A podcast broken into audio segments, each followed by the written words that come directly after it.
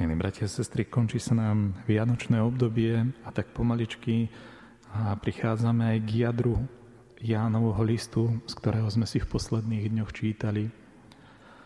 V tomto Jánovom liste v úvode je dlhá časť, kedy Ján hovorí o spravodlivosti. Čo je spravodlivosť? A nielen tá taká ľudská, že čo je spravodlivé komu dať, ale aj čo je spravodlivé pred Bohom.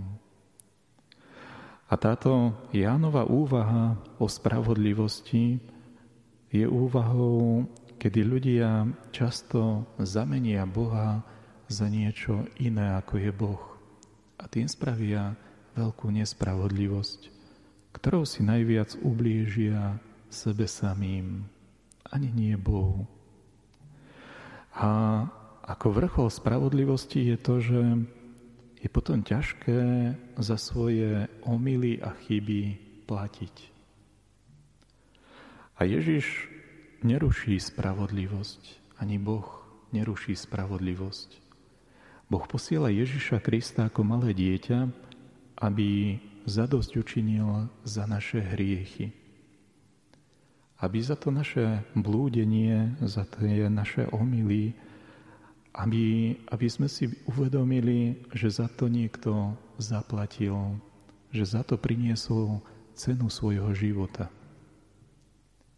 A takto Ján prenáša spravodlivosť v spojitosti s Kristom k tomu, aby sme my ľudia, ktorí máme veľmi radi zásluhy. Aby sme pred Bohom boli možno obraní o to, že by sme sa chválili svojimi vlastnými zásluhami. Prečo je to dôležité? Pretože keď človek zakúsi takúto prázdnotu, že nemáme čo Bohu dať, čo by predtým nemal, lebo všetko sme dostali od Boha, tak práve v tomto sa aj naša ľudská spravodlivosť mení na prozbu po Božom milosrdenstve. A keď nás Boh obmie svojou spravodlivosťou, pozve nás do spoločenstva svojej lásky. A vtedy sa spravodlivosť a láska navzájom doplnia. Veľmi pekne to Ján opísal v dnešnej hlavnej časti a prvého Jánovho listu. Božia láska k nám sa prejavila v tom, že Boh poslal svojho jednorodeného syna, aby sme skrze Neho mali život.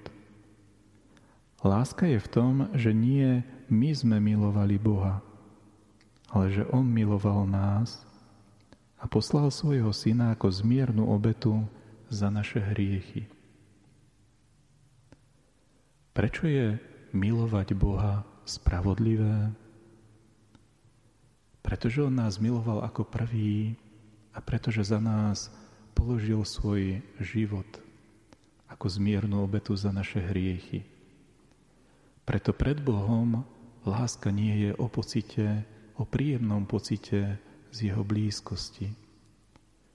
Láska je o uvedomení si Božej vykupiteľskej obety, ktorú neustále slávime v Eucharistii, o to možno aj pre nás trochu nepríjemnom pocite, že pred Bohom sme stále ľudia, ktorí sme jeho stvorením a ktoré, ktorí sme pozvaní mnohé veci si od Boha vyprosiť.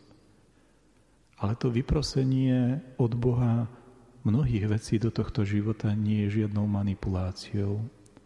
Je aktom Božej milosti, stretnutia sa s ním, Božieho veľkodušného obohatenia. Nech práve takto aj my sami na konci Vianoc vnímame Ježišovo narodenie, ale oveľa viacej aj to, čo budeme zajtra sláviť. A to je náš krst.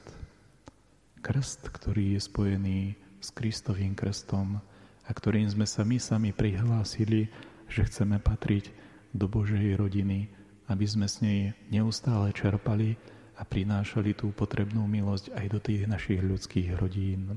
Amen.